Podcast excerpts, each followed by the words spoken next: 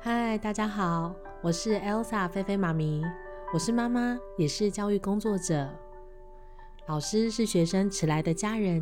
用我的热情、温暖和正能量陪你一起面对人生的考试，我们一起加油，坚持到最后。嗨，大家好，今天要来帮大家复习的是契约自由与劳动参与。那这个地方其实它是我觉得比较类似从民法再把它延伸出来，就是有关契约自由的一个限制。然后同学有跟我说他觉得最难的地方是在那个呃劳动权益，什么个体劳动权啊，集体劳动权啊，所以这个地方我就想说那赶快再来帮大家复习一下。好，那如果你对于民法有兴趣的话，民法是在第六集，就是单元十一，民法跟人权那个地方，呃，前面已经有复习过了民法的五编，包括了债权、物权、无体财产权，还有包括身份跟继承的部分。那所以如果你想要听民法的话，你就要往前面，就是大概在第六集的地方。那这个地方我要来帮大家复习的是契约自由跟劳动参与。那契约自由跟劳动参与，这其实在各个不同的版本它大概会有一点点稍微的差异。如果是在翰林版的话，它是把契约自由跟公平正义放在一起。那南一版跟三民版其实在契约自由劳动参与的部分，南一版就会比较呃重点放在劳动参与的权益保障，那三民版也是放在第一章哈、哦、劳动的意义跟参与。那在另外契约的部分，三民版它是把它跟这个司法自治的原则跟限制放在一起。龙腾版也是分成两个部分，龙腾版是把社会安全、劳动参与放在一起，那契约自由跟财产权的保障是放在第三册。好，那我们就直接进入今天的主题。第一个要来介绍的是契约自由。那契约自由其实一开始我们要先提醒大家，其实双方当事人都可以按照自己的意愿决定跟他人在司法上的权利义务关系，这个就是司法自治。也就是说，契约自由就是司法自治的基础，还记得吗？什么是司法？民法是司法，那什么是公法？有一方代表国家，所以像是刑法、宪法这种就是公法。那如果是在公法跟司法中间，那个司是私人的司哦，所以公法跟司法中间的这种公司法，公就私人的私吼，公司法又可以叫做社会法。这种公司法、社会法，例如像消费者保护法、劳动基准法、公平交易法，也就是虽然司法上有一个契约自治的这个契约自由的基础，可是国家为了要维护契约的正义，于是就制定了相关法律，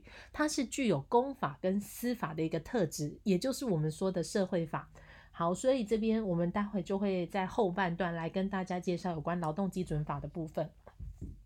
好，契约自由的基本原则有两个，第一个诚实信用原则，第二个契约自由原则。诚实信用原则它的定义是，订定契约的当事人行为应该要诚实，而且要履行承诺，然后不可欺骗，例如不可用欺骗的手法签订对他方显失公平的契约，如果这样就违反诚实信用原则。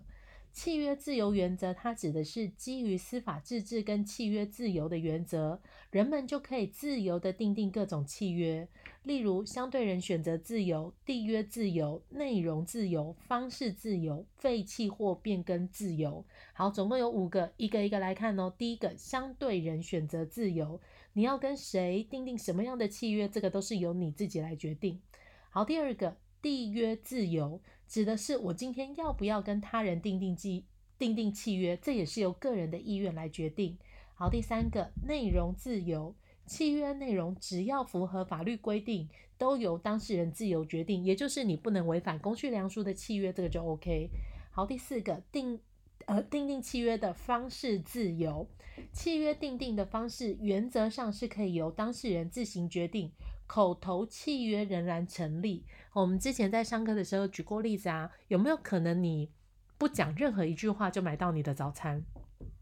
诶，那买早餐这个行为它就是一个法律效力行为嘛，就算不用讲任何一句话哦，有没有你推了三十块钱在那个桌上推给老板，然后拿着三明治在老板面前晃一晃， OK， 两个人都没有讲任何一句话，但是彼此双方意思表示一致， OK， 这个法律行为就成立。好，那第五个叫做废弃或变更自由，也就是契约订定之后，经合议可自由决定变更契约的内容或是废弃这个契约，但它也有一些相关的限制，例如订约自由跟相对人选择自由的限制。呃，简单来讲，就是为了避免契约自由被滥用，为了要维护经济利益，例如像当事人间的地位实质平等，攸关公众日常民生需要，个人或企业非有正当理由不得拒绝他方当事人提出订定契约的要求。也就是如果你今天要去申请水电，别人是不能拒绝你的，这种就是你日常生活必须的嘛，所以这种水电事业它是不能拒绝。好，那契约的内容像我们刚刚讲了，不可以违反法律强制禁止的规定，例如什么叫做强制规定？契约一定要符合法律规定，例如你们要结婚一定要去登记，或者是你不可以签器官买卖的契约啊，哦，这种禁止规定就不行。好，那契约的内容不可违背公共秩序跟善良风俗，例如契约不可以违反国家社会的公共秩序、一般利益或道德观念，例如像这种赌博契约啊、性爱契约啊，这个都是无效的。好，那契约不可以有显失公平的暴力行为，它指的是在约定有关财产给付契约的时候，不可以有显失公平的情况。如果你显失公平，那法律为了要保护这个利害关系人的利益，就可以要求法院申请撤销契约，或是减轻应给付的数额。举例来讲，你在紧急状况之下你需要钱，然后高利贷说好啊，我可以借你钱，但是利息我要收 百分之三十 百分之四十， 所以像这种就说它是显失呃，应该 这, 这种就会叫做显失公平的暴力行为，所以这种情况下签署的高利贷借据，法院就可以判说诶我要撤销契约，或是可以减轻应给付的数额。好，方式自由的限制，对于某些法律行为，法律规定当事人必须要用法定方式履行，法定方式也就是我们民法所谓的要事行为，例如你今天要买卖土地、买卖房屋，这种是不动产，民法就有规定哦，你要是要买卖不动产一定要订定书面契约，这个就会叫做要事契约，它是可以向地政机关办理登记。好，那我们接下来就要进入公法跟私法领域的这个公私法，就是社会法的部分。第一个我们要先跟大家介绍消费者保护法，那等一下我们才会再进入劳动基准法。那我们先来从消费者保护法跟契约自由开始看。消费者保护法它的目标，它的定义是为了要维护消费者权益，处理消费争议，对契约自由的限制主要表现是在定型化契约跟特种交易的规范上。那我们就先从这两个，第一个是定型化契约，第二个叫特种交易。好，那什么是定型化契约呢？它指的是企业经营者为了方便跟多数消费者订定同类契约，所以它就会事先拟定好的一个契约条款，这个契约条款通常都是很长一大段字，有没有？然后就跟你说哎，这边签名，左边，好，右边签名，这里签名。好，所以例如呢，我们在办那个手机门号，有没有绑约，一次跟你说每个月缴多少钱，连续缴多久，绑约他就跟你说这里签名，这里签名，这里签名。定型化契约不限书面，意涵以放映字幕、张贴、排示、网络或其他表示方法。好，那定型化契约的审阅期，它会要求在三十天，也就是你如果跟企业经营者签订这个定型化契约之前，最长会有三十天的时间供消费者审阅契约内容，企业经营者不得以条款内容要求消费者放弃审阅期。好，第二个叫诚信原则，违反诚实信用原则、平等互惠原则、显失公平的话，那这个契约就无效。好，那条款无效的规定它有特别说，例如条款未载明定型化契约规定应记载事项，或是违反定型化契约规定之不得记载事项，例如礼券记载使用期限，该记载无效。好，那第四个不构成契约内容，一般来讲，如果契约的一般条款没有记载在定型化契约当中，正常情况显然不是消费者所能预见的，例如像消费者违约应该要负担高额的赔偿，那这个也是无效。好，那接下来有利消费者的解释，他说定型化契约的条款若在解释上有疑义，该要采取对消费者有利的方式来解释。好，那我们刚刚讲第一个叫定型化契约，消费者保护法第二个很重要的这个叫特种交易。什么时候可以有七天的犹豫期啊？一般来讲是在通讯交易、访问交易，或者是像邮购这种，也就是你没有实际看到这个商品，企业可能会用电视啊、电话啊、网络啊、传单，就像你在网络上购物，有没有Momo购物，或者是你在便利商店你看到传单，你就决定说，诶，我要买我要买。好，那像这样的东西我们就会说它有七天的一个犹豫期。好，那第二个情况叫访问交易，企业未经邀约而与消费者是在他的居所、工作场所、公众、嗯、或者是像公共场所等其他地方，例如你走在路上就有人跟你说，小姐小姐，你那个脸上皮肤状况不太好哦，来我跟你推销一下，我跟你推荐一下，好、哦、像这种美容护肤啊，或者是像美语教材啊，这个访问交易它是会有一个七天犹豫期。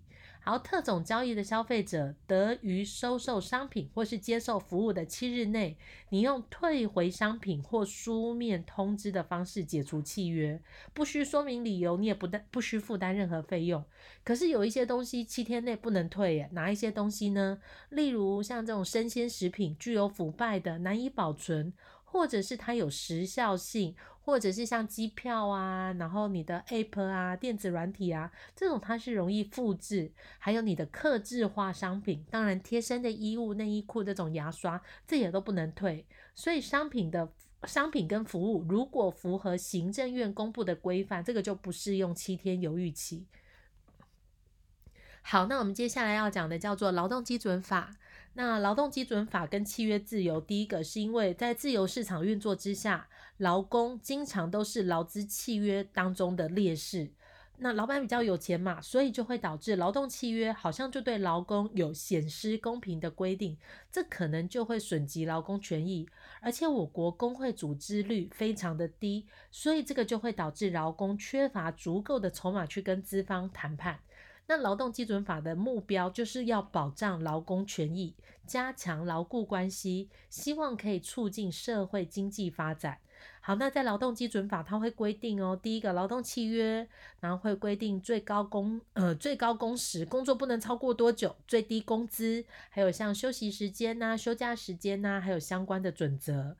那上述的劳动条件不得低于劳动基准法所制定的最低标准，也就是超过规定的标准得由劳资双方共同议定。好，那举例来讲，基本工资，我们从二零二三年工资又调涨，工资原则上是由劳雇双方决议，可是不能低于基本工资。那工作时间呢，每天不得超过八小时，如果你要加班的话，你要另外付加班费，每周不得超过四十小时。那相关的退这个特休制度，包括员工可以根据你的年资享有不同天数的特休，这是希望可以保护员工身心健康，促进生活品质。哦，那不过你就会发现啊，其实讲到劳工，劳工你付出你的身体劳力，你是在劳动市场，就是我们所说的生产要素市场上的供给者。而老板就是生产要素市场上的需求者，老板需要找员工。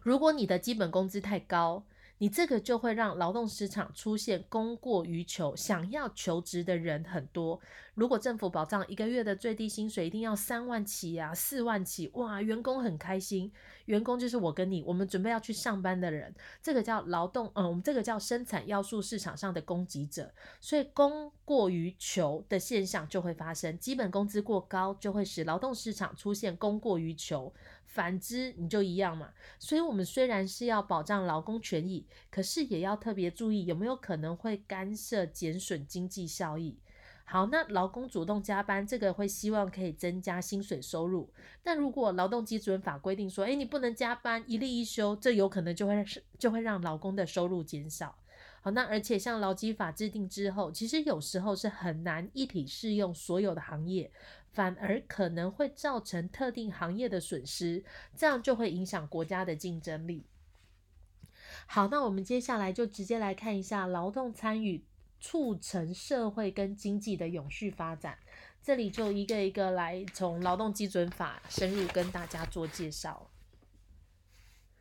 好，劳动基准法，我们首先来定义劳动。那劳动的话，就可以判断一下这个是有没有实质的报酬，我们就会区分为市场性劳动和非市场性劳动。好，首先定义哦，劳动它指的是透过你的身体、心智、精神跟情绪的运作，你就可以创造出有形无形的成果，这样就可以增进个人或是家庭或是社会的福祉。好，那种有形的例如是看得到啊，好，这种是有形的成果。那无形的成果是有一些劳动产出你是看不到的，例如到慈善机构去当志工。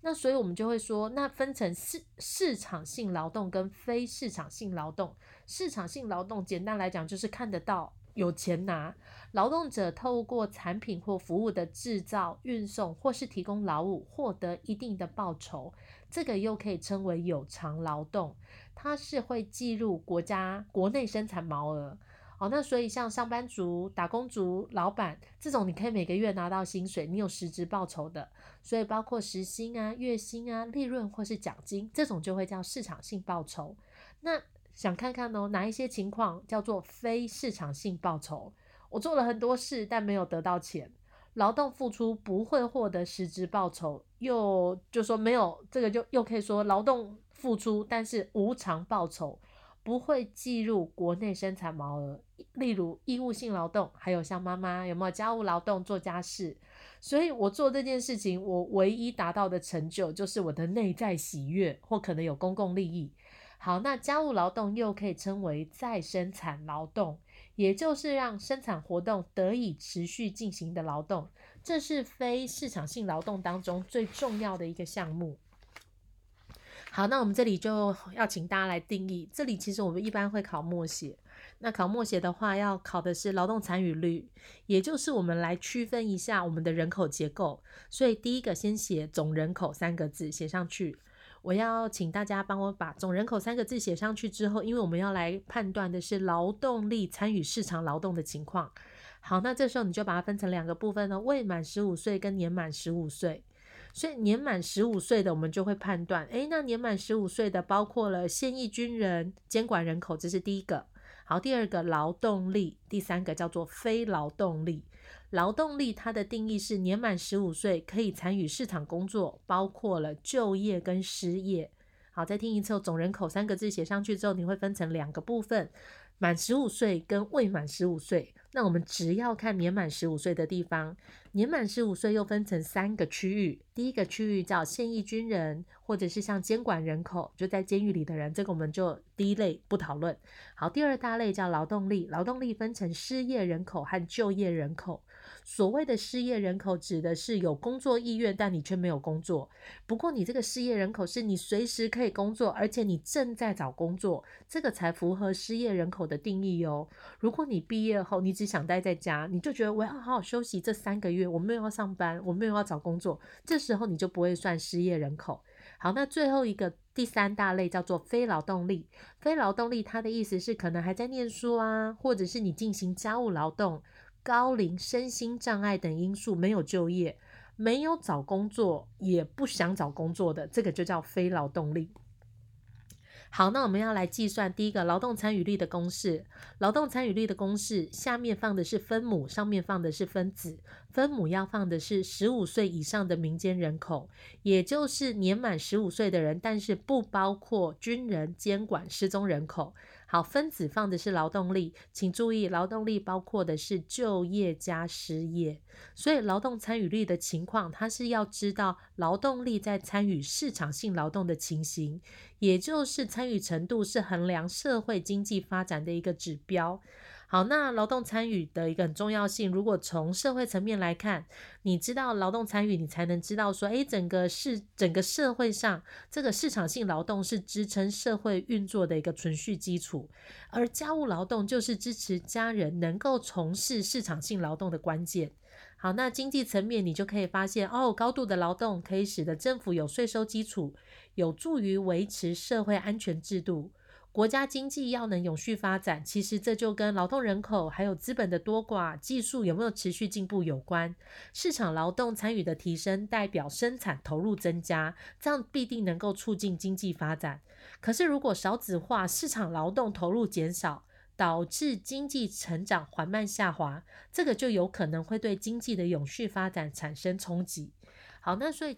好，那最后一个重点就是来讲讲劳动权益的部分。那劳动权益其实我国算是特别重视劳动参与。那国家其实最早是从工业革命，因为资本家一直在追求最大利润，所以劳工就可能会面临工时过长啊、工作环境不佳等这种不利的情况，所以就会透过国家权力来限制资本家使用劳动力的方式，希望是可以维护劳工权益。好，那所以本于司法自治的精神，劳资双方原本是透过契约来约定权利义务关系，可是因为劳工好像就比较弱势嘛，那资本家有钱大老板好像在法律地位上面就比较具有优势，所以劳方缺乏资源为自己争取权益。好，那尤其像受雇者可能会因为知识经济上的弱势，或是你面对生存压力，你只好同意不平等的劳动契约。雇主呢可能会比较熟悉国家的政策跟法令，也掌握比较多的社会资源，所以就比较强势。所以政府为了要平衡劳工跟雇主之间权力不平等的关系，他就认为有必要透过国家的力量来制定相关的法规，这样才能保障劳工的个别劳动权跟集体劳动权。所以我国劳动权的保障，我国是先从个别劳动权再演化进化到集体劳动权。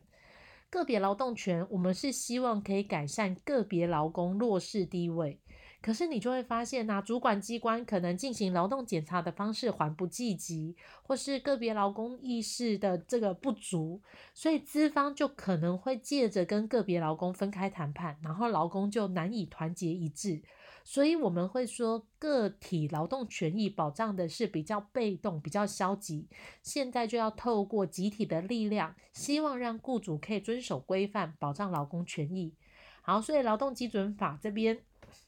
我们一个一个来看哦。个别劳动权保障劳动条件，例如劳工呃劳动基准法，它就说有劳动检查制度，主管机关发现雇主违法的时候就要加以处罚。然后第二个，保障劳工生活，例如像是就业安全法、劳工保险条例，希望可以促进就业跟社会安全，或者是劳工失业时间、失业期间的一个生活。好，那第三个，防止职业灾害，职业安全卫生法规定，雇主必须要给予劳工必要的安全健康保障。好，那职场性别平等这里适用的法律就是性别工作平等法，希望可以消除性别歧视，促进性别地位的实质平等。好，个别劳动权再复习一下，有四个：保障劳动条件、保障劳工生活、防止职业灾害、职场性别平等。但现在啊，我们一直讲讲好多次的是在集体劳动权。好，集体劳动权包括了劳动三权和劳动三法。劳动三权是有搭配劳动三法哦。第一个劳动三权是团结权，团结权是你可以组织或加入工会的权利，而它的法源依据就是来自工会法，它可以保障劳工组成工会的权利。好，例如某航空公司的机师组成机师工会，这个是团结权。好，第二个协商权，又可以称为团体交涉权，与雇主交涉有关劳动条件与权益的劳动协约。好，所以这里的法源依据是来自于劳呃团体协约法，也就是透过工会，你要先有工会，有没有团结权在前面，第二个叫协商权，透过工会可依团体协约法与公司进行工作条件等协商。好，所以集体跟航空公司协商劳动条件啊，例如我要增加休息时间啊，我要减少疲劳航班啊。好，所以这里是第二个协商权，根据的是团体协约法。好，第三个争议权，又可以叫做团体行动权。争议权它的法源依据就是来自于劳资争议处理法，而争议权它主要就是采取罢工或是其他抗辩的行动、抗辩行动的权利。好，那这里他说，如果我今天坐下来，有没有我先跟老板协商，但协商不成，这时候你就可以依照劳资争议处理法向主管机关申请调解，调解不成就可以进行罢工或是其他的抗争行动。好，所以劳动三权、团结权、协商权、争议权。劳动三法，团结权相对应的是工会法，协商权相对应的是团体协约法，争议权相对应的是劳资争议处理法。好，那第十个单元最后介绍到这边，大家加油。